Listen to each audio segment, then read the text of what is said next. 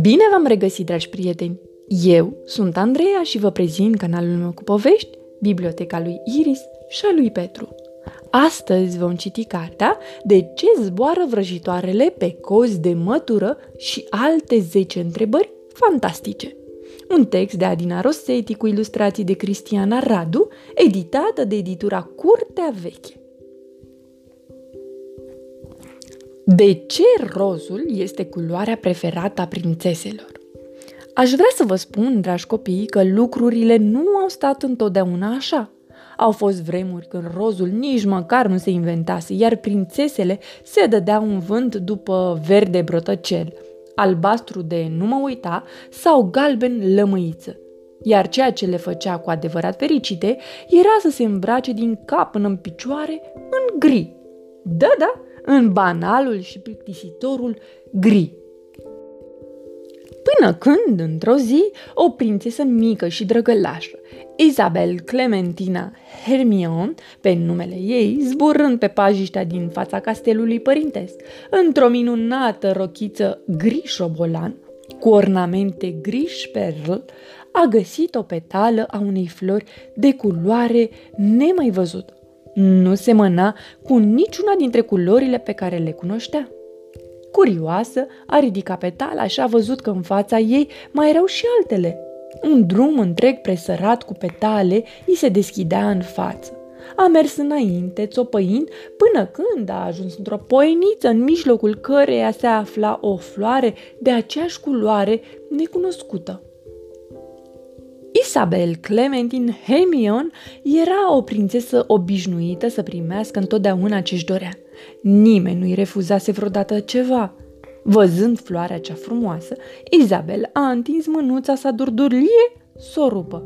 Se gândea să-și orneze rochița sau cosița cu minunăția în culoarea aceea pe care nu o mai văzuse nicăieri.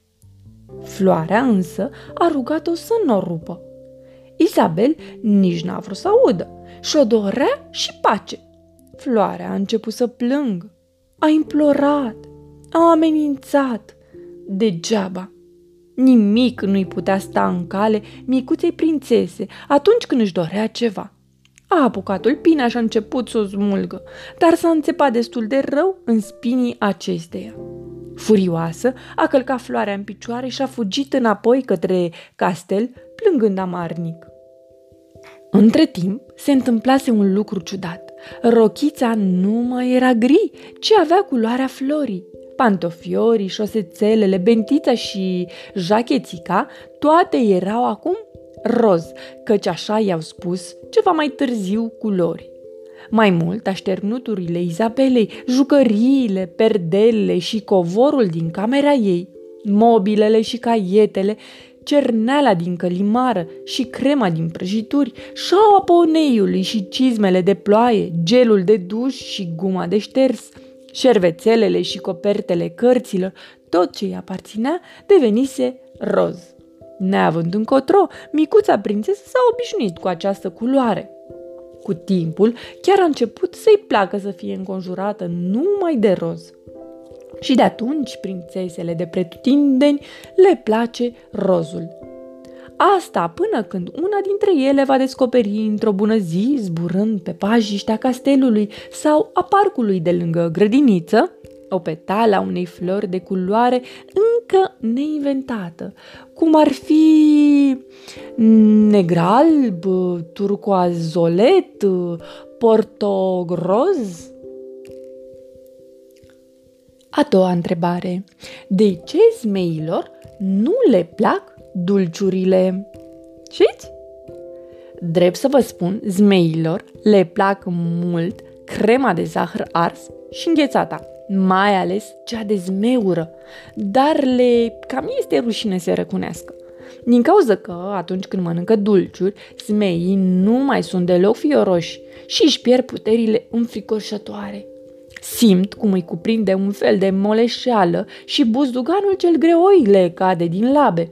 Dacă înfulecă și vreo savarină pufoasă, zmeii încep să se uite la desene animate. suspină după prințese și sunt gata să iasă la plantat floricele în grădină. Studiu de caz Într-o frumoasă zi de sâmbătă, zmeul zmeilor a fost ademenit de un spiriduș neastâmpărat să intre într-o cofetărie din pădurea fermecată. Habar n-avea zmeul ce l-aștepta, fiindcă părinții lui nu îi spuseseră niciodată nimic despre existența dulciurilor. El se hrănea, în general, cu scoarță de copac și uneori, la ocazii speciale, cum ar fi ziua lui, părinții îl duceau la restaurantul Marelui Căpcăun, unde cu toții se ospătau cu sufleu de voinic. De cum a intrat în cofetărie, zmeul a simțit că se întâmplă ceva bizar cu el. Aerul dulce și vanilat îl gâdilau nările. Vederea prăjiturilor frumos aranjate în vitrină îl emoționa nespus, iar gustul, ah, gustul delicios de ciocolată îl vrăji de la prima linguriță de amandină.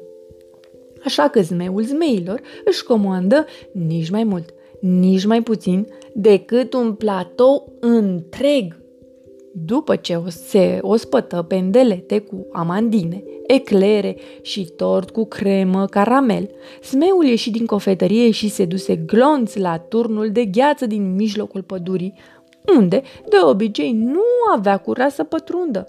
Aflat sub uh, vraja dulce a prăjiturilor, zmeul s-a oprit cu un curaj nebănuit să-i compună poezii și să-i facă serenade dragoniței din turnul de gheață.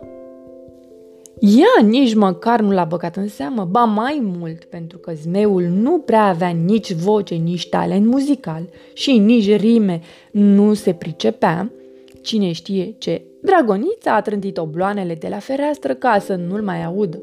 A dat drumul tare, foarte tare la muzica ei preferată, formația Foc și Pară și s-a cufundat în lectura volumului de poezii Spini și Solzi. După ce efectul prăjiturilor a trecut, de rușine zmeul zmeilor a dat foc poeziilor. Însă o pală năstrușnică de vânt a luat pe sus una dintre foile care ardeau și foaia a ajuns chiar în fața scorburii unde locuia spiridușul. Acesta a stins repede focul și a reușit să păstreze foaia în secret până în ziua de astăzi. Este una dintre cele mai importante dovezi ale slăbiciunii smeilor în fața prăjiturilor. Iată cum sună poezia. Dragoniței. Colți de fiara în gură, iar în trup doar roase albe, pe aripi pielea fie ție sură, solziți stau întinși în salbe. Răsuflarea-ți pârjolește munți și dealuri și câmpii, iar în inima mi albastră floricele mii și mii înflorit au pentru tine, pentru tine, draga mea. Tu ești viața mea întreagă, tu ești floarea, mândră stea. Pleacă-ți chipul către mine, chipul tău cel fioros, cu ale tale flăcări dalbe, înfășoară-mă duios. Du-mă în zbor către înălțimi unde vântul survuiește sau coboară-mă sub ape ca să înfulecăm un pește. Așadar, țineți minte, dacă vă aflați vreodată în fața unui zmeu înfricoșător, invitați-l la cofetărie și astfel îl veți putea învinge cât ați zice Savarină. Întrebarea numărul 3. De ce le trebuie balaurilor atât de multe capete?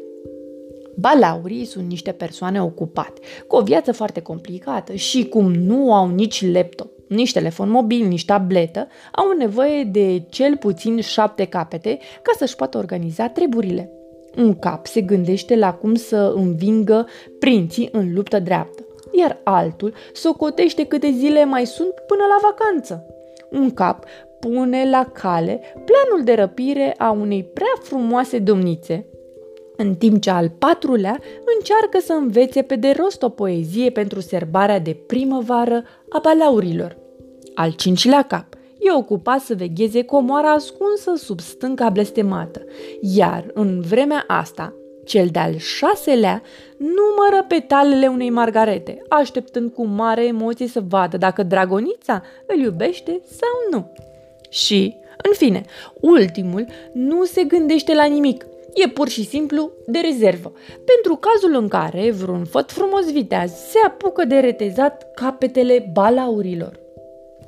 De curând, în codrul întunecat, a fost zărită o dihanie cel puțin ciudată. Arată ca un balaur, însă are un singur cap. Mai mult ca sigur, celelalte le-au fost retezate de vreun voinic. Însă balaurul acesta își plimbă lăboanțele lui verzi pe deasupra unui obiect dreptunghiular, lucios pe care se perindau imagini colorate și mișcătoare rugat de către o pupăză cu microfon să explice misterul la televiziunea din pădure, balaurul a grăit așa. Este vorba de o tabletă din ultima generație măr verde. De când o am, am renunțat la șase dintre cele șapte capete ale mele și acum, cu un singur cap, mă simt mult mai ușor. Ă, viața mea este mult mai organizată. Unde mai pui că pot filma luptele cu voinicii și îmi pot face poze singur pe care le trimit apoi direct dragoniței și celorlalți prieteni balauri. Dar chiar în acel moment, transmisiunea s-a întrerupt. Peste câteva zile, balaurul a fost văzut din nou prin pădure, de data asta umblând bezmetic, fără tableta măr verde. Lipsit de obiectul miraculos, nu mai ține aminte nimic, nici măcar când urma să vină vacanța, nici poezia pentru serbare, habar n-avea ce se alesese de comoara de sub stâncă și mai ales, ca sigur, dacă s-ar fi ivit vreun voinic prin peșmă, acesta l-ar fi bătut măr, din cauza că neglijase cu desăvârșire exersarea tehnicilor de luptă, fiind mult mai ocupat cu trimisul poeziilor. Bietul balaur întreba pe oricine ieșea în cale de cele șase capete ale sale la care renunțase atât de ușor, dar nimeni nu părea să știe nimic. Așa că balaurul n-a avut de ales și a început să facă exerciții de recuperare a memoriei pierdute. Dacă aflați ceva despre balaurul cu un singur cap sau despre obiectul misterios, să ne spuneți și nouă. A patra întrebare. De ce nu a reușit Făt Frumos să meargă cu mașina? Cred că știți deja că Făt Frumos este un domn mai degrabă de modă veche. El se îmbracă aproape întotdeauna la fel, cu papion și cu joben, iar alte ori, la ocazii speciale, se împodobește cu plastron și jampiere. Nu a fost vreodată la supermarket sau la locurile de joacă și habar n-are să umble pe un telefon mobil, preferând să scrie scrisori pe hârtie, cu tocul înmuiat în călimara cu cerneală. Îndeletnicirile lui preferate au rămas plimbatul călare prin regat și lupta dreaptă cu zmeii. Totuși, mai mult împins de la spate de Ileana Cosânzeana, care se săturase să fie hurducăită în șaua calului, și-a cumpărat într-o bună zi o mașină micuță, roșie, în formă de buburuză. Dar vai, în loc să-i pună benzină, o hrănea cu jăratic, la fel ca pe armăsarul său. Se necăjea că mașinii nu-i creșteau 12 perechi de aripi atunci când avea el chef să zboare și că dacă se apropia vreo primejdie, mașina nu știa să-i dea de veste, precum făcea calul său credincios. Stăpâne, ia uite-te în și spune vezi ceva? Dar cel mai tare s-a supărat făt frumos atunci când niște spiriduși răutăcioși, desigur puși pe șotii, i-au furat într-o noapte roțile de la mașină. A umblat ca un năuc o săptămână întreagă, întrebând pe toată lumea dacă nu au văzut ceva. A pus chiar și un anunț pe copacii din pădurea fermecată, promițând o răsplată generoasă celui care îi dă de știre despre roțile sale. Cine îmi va aduce veste despre roțile furate va primi ca în poveste în dar mii de nestemate. Bogății cât cuprinde, un regat pentru o roată, spirit duși îi vor prinde, răscolindu-mi lumea toată. Calul meu adânc suspină, părăsit și supărat. Am rămas fără mașină. Ah, e greu să fii bărbat.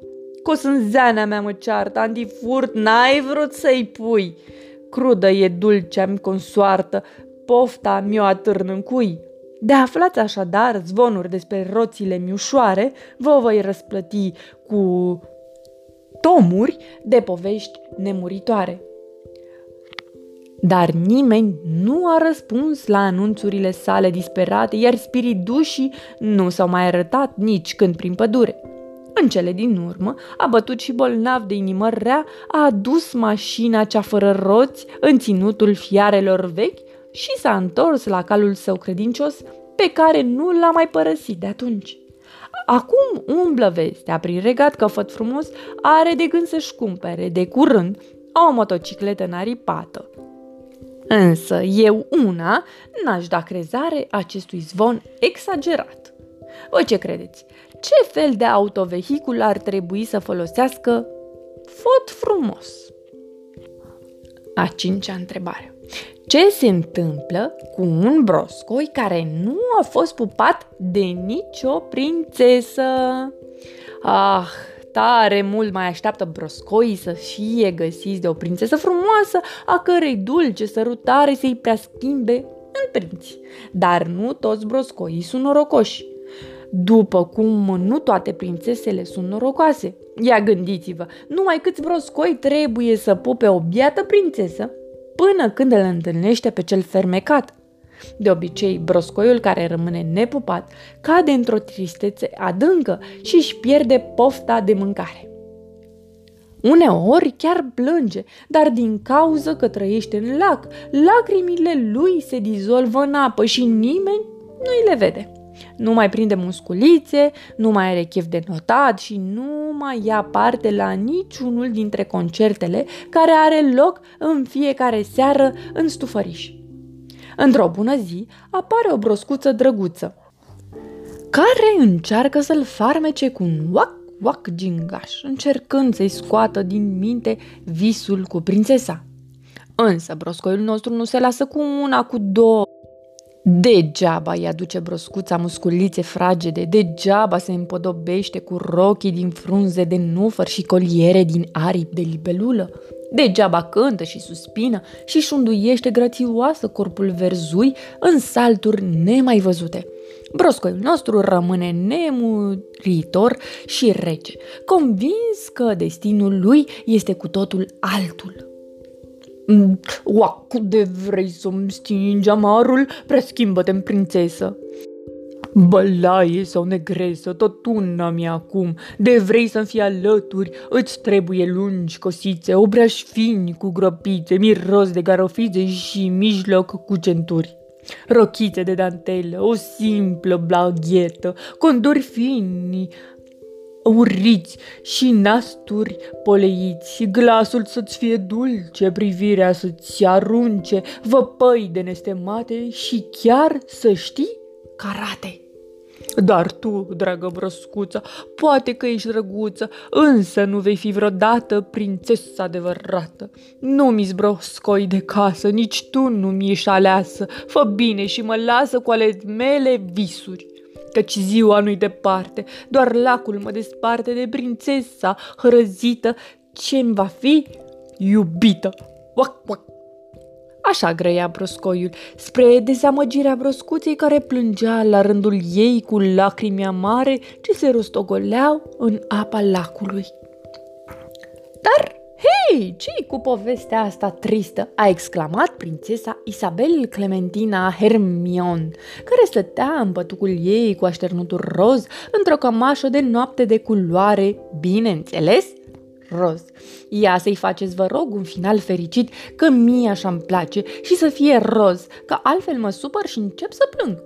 Așa că broscoiul nostru trist a simțit deodată o dulce sărutare așa cum numai o prințesă îi putea da, și a ridicat chipul fericit să-și întâlnească aleasa mult așteptată. Dar în loc de o prințesă cu cosițe, miros de garofițe și obraj cu trei gropițe, în fața lui stătea proscuța, privindu-l galeșă, învăluită într-o lumină roz.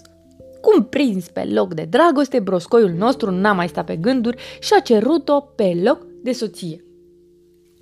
Oac, oac, privirea mi-a fost oarbă și am căutat ca prostul în viața asta searbă, fiind mult prea fudul să-mi împlinesc dorul alături de făptură cu nas, cu ochi și gură. Am suferit destul.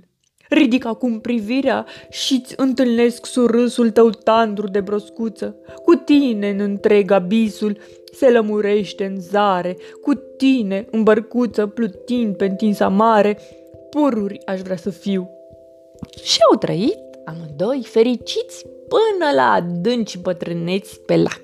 Uac, uac! Așa se întrebare. De ce au spiritul și note proaste la matematică? Răspunsul e cât se poate de simplu. De neastâmpărați ce sunt. De altfel, un spirit dușdomol nu ar fi bun de nimic. Dacă ar fi cu minte, cum ar putea el să țopăie toată ziua, să fie în mai multe locuri în același timp și să știe secretele tuturor.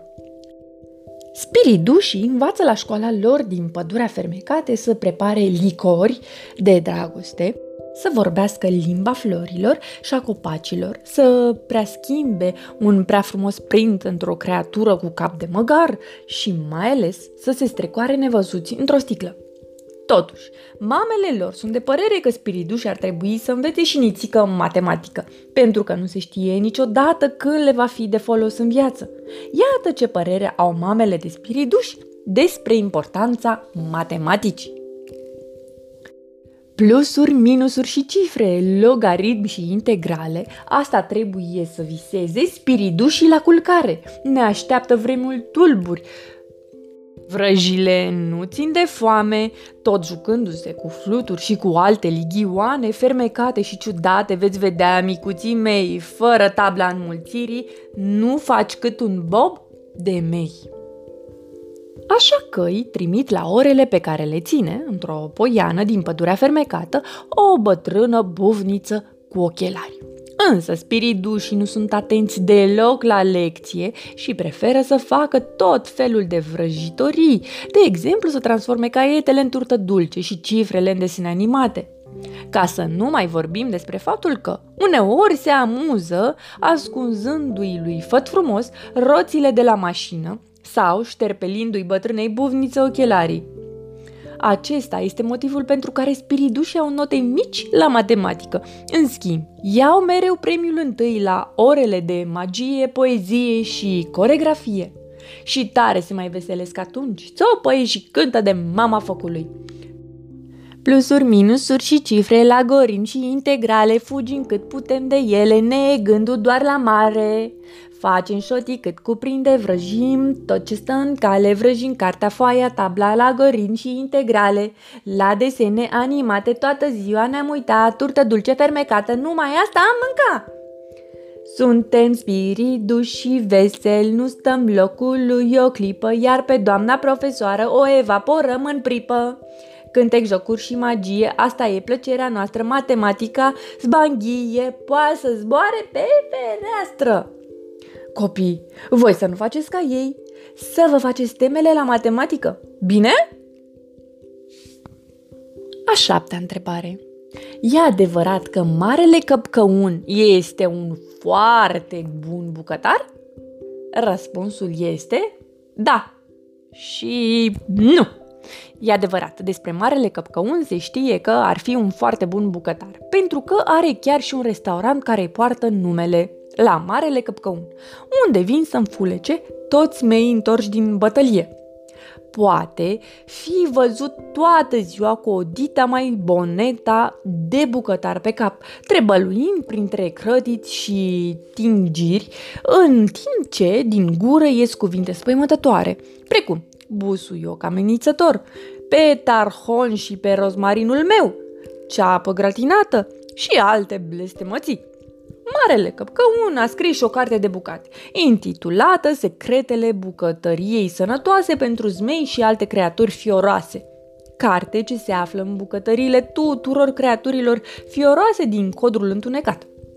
La Marele Căpcăun se găsește cea mai bună supă de prințesă cu mazări, cel mai gustos sufleu de voinic cu piper verde, precum și delicioasa budincă din aripi de zână cu sos de spiriduș caramelizat. Mm. Totuși, Adevărul adevărat este că nu Marele Căpcăun este de fapt inventatorul rețetelor, ci un biet jin pe care îl ține prizonier într-un borcan și pe care l-a păcălit, ă, printr-o vrajă, să-i dezvăluie rețetele. Bonus. Cum se prepari un sufleu de voinic în câțiva pași simpli? Rețeta din faimoasa carte de bucate, secretele bucătăriei sănătoase pentru zmei și alte creaturi fioroase. Ingrediente. Un voinic proaspăt prins, un kilogram de curaj, 2 kg de jărate, 200 de grame de amintiri cu fete de împărat și lene consânzene, câteva gânduri războinice, cam un vârf de paloș, făină cât cuprinde, sarea amară și zahăr vanila după gust, o mână de boabe de piper verde, opțional praf de strănutat și o sărutare de prințesă pentru ornat. Mod de preparare.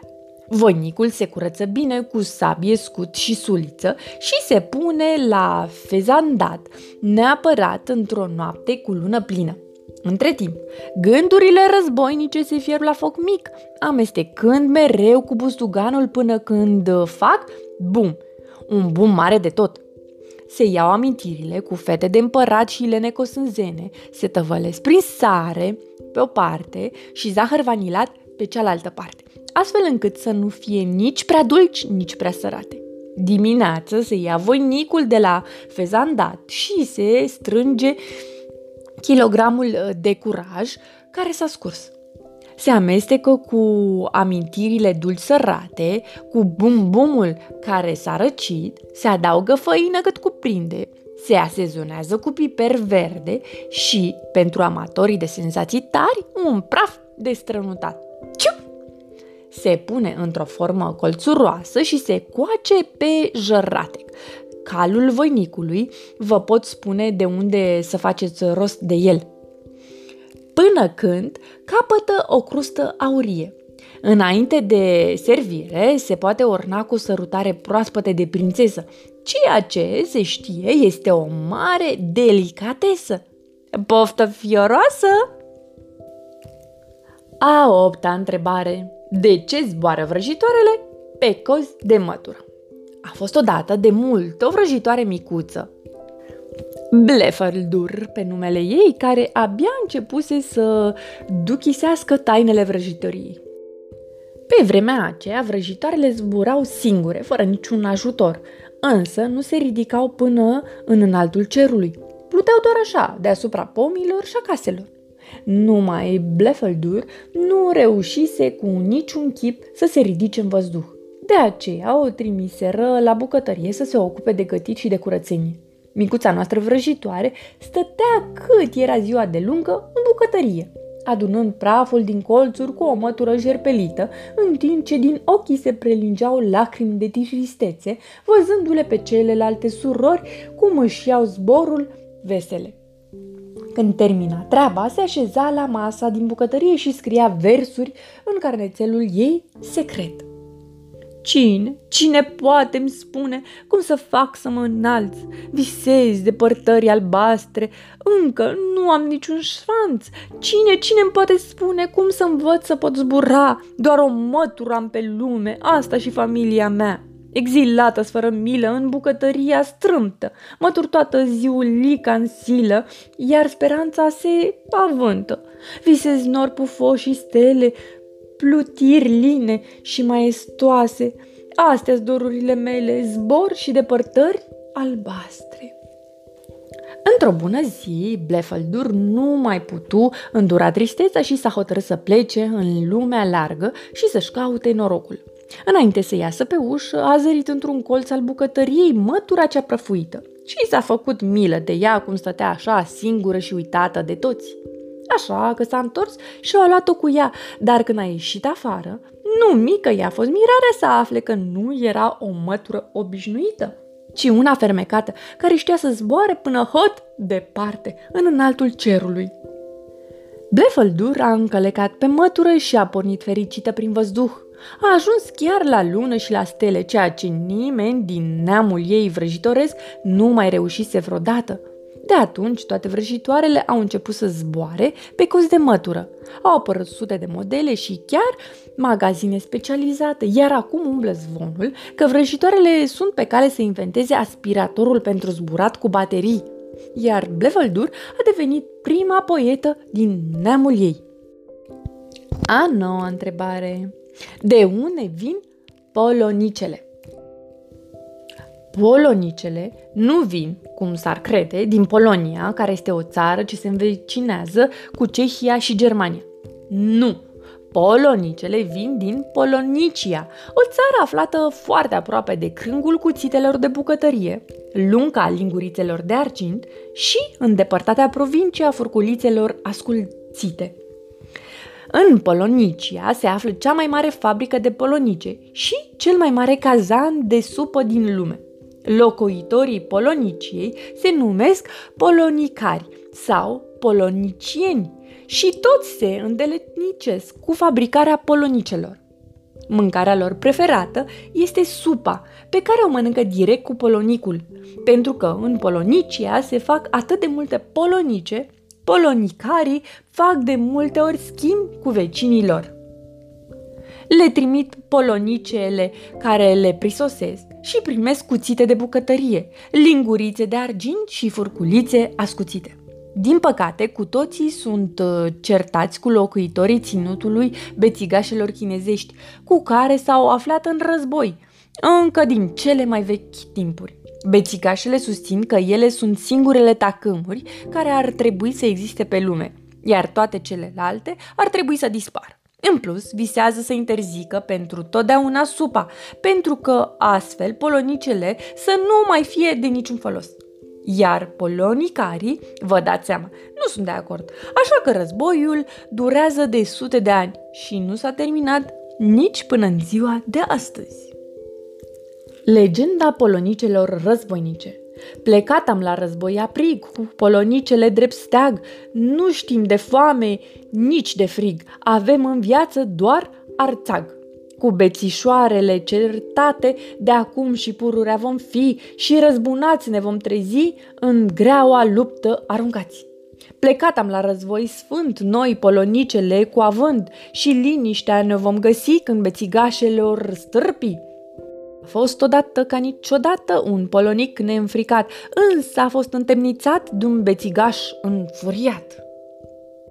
Atenție! Mâncatul cu polonicul este permis numai în Polonicia, în rest nu este deloc elegant. A zecea întrebare. De ce îi e frică întunericului? Adevărul e că întunericul este de fapt un mare fricos. Nu numai că se sperie de orice geană de lumină, dar moare de frică atunci când aude muzică. Tremură din toate încheieturile când aude pe cineva spunând o poveste și se prelinge afară din cameră ca o umbră când îi se aprinde o veioză nas.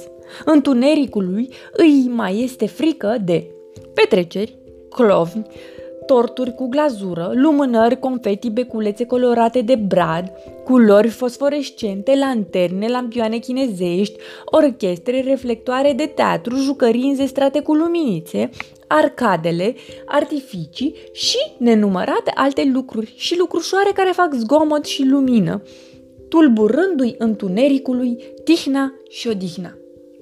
Stau ascuns în colț și tremur, căci lumina mă rănește, nu suport nici clov, nici muzici, veselia mă obosește. Vreau cu aripile mele pe copii să-i cuprind și în falduri de mătase unduios să-i ating și să le strecor pe gene somnul dulce și pufos, cufundându-se între perne să adormă lin, frumos. Dacă știți care mi-e dorul ce mă mistuie intens, stingeți întrerupătorul să ajungem la consens. Singurul moment în care întunericul reușește să stea și el liniștit este atunci când în jurul lui vine prietena lui cea mai bună, tăcerea. Atunci se iau amândoi de mână și încep să se elegene ușurel, chemând încetișor somnul. Iar când vine somnul, toate lucrurile se opresc și nimănui nu mai îi e frică de nimic. A 11 întrebare. De ce dragonii nu pot locui la bloc? Dragonii sunt niște animale tare drăguțe și prietenoase și ar putea deveni cei mai buni prieteni ai copiilor. Numai că sunt tare zgomotoși și neastâmpărați, tropăie, zgârie pardoseala cu gheruțele, dau iama în frigider și mănâncă tot ce găsesc. Vara le place la nebunie să doarmă în cadapină cu apă, iar atunci când se supără, încep să scoată flăcări pe nas. Dacă luați un dragon acasă, la bloc, în scurt timp toți vecinii vor veni să se plângă de zgomot – cărțile de colorat vor fi ferferiță, iar în frigider nu va mai rămâne nici măcar un măr. Ca să nu mai vorbim că toate floricelele din chiveci vor fi părjolite de flăcările lor. Poveste adevărată. Eu am pățit-o odată cu un dragon care nici măcar nu era mare, era un dragon de buzunar. Însă era atât de agitat încât, doar într-o săptămână, a reușit să ne întoarcă toată casa cu sus în jos că mi-a golit cămara cu provizii și a dat iama în dulapul cu jucării al copiilor, mai treacă meargă. Dar cel mai rău a fost că și-a băgat gheruțele prin poveștile mele și mi le-a zăpăcit de tot. A trimis mail la cofetărie, le-a dat tablete balaurilor, a schimbat culorile rochițelor de prințesă, le-a pus spiridușilor note proaste la matematică, Or se știe foarte bine că spiriduși au câștigat de nu știu câte ori Olimpiada de matematică din pădurea fermecată. Nu mai spun ce a născocit dragonul ăsta de buzunar despre broscoi, polonice, vrăjitoare și așa mai departe. O nebunie, vă spun eu, cu un dragon nu-i chip să trăiești în casă. De aceea, cel mai bine este ca dragonii să locuiască într-un turn în mijlocul unei pajiști întinse sau într-o casă cu o curte foarte mare. Cam cât o pădure de mare. Cel mai bine ar fi să locuiască într-o poveste. Da, așa cred că ar fi cel mai bine. Și am încălecat un dragon și v-am spus o poveste în ton, cu vremuri de povești trecute, prințese roz și cești tăcute, cu polonicari ce zboară, zmei ce hoinăresc pe afară și feți frumoși înaripați și spiriduși neînfricați. Să închidem cartea cum e timpul. Se schimbă ziua, anotimpul, se schimbă noaptea în zi și vara devine iarnă gri și seara se topește în dimineață. Am vrea forsecuri cu dulceață, am vrea ceai cald și scorțișoară, am vrea să vină iar diseară ca să citim din cartea asta, dar uh, punem punct acum și basta. Sfârșit! Pe curând, dragi copii, somn ușor!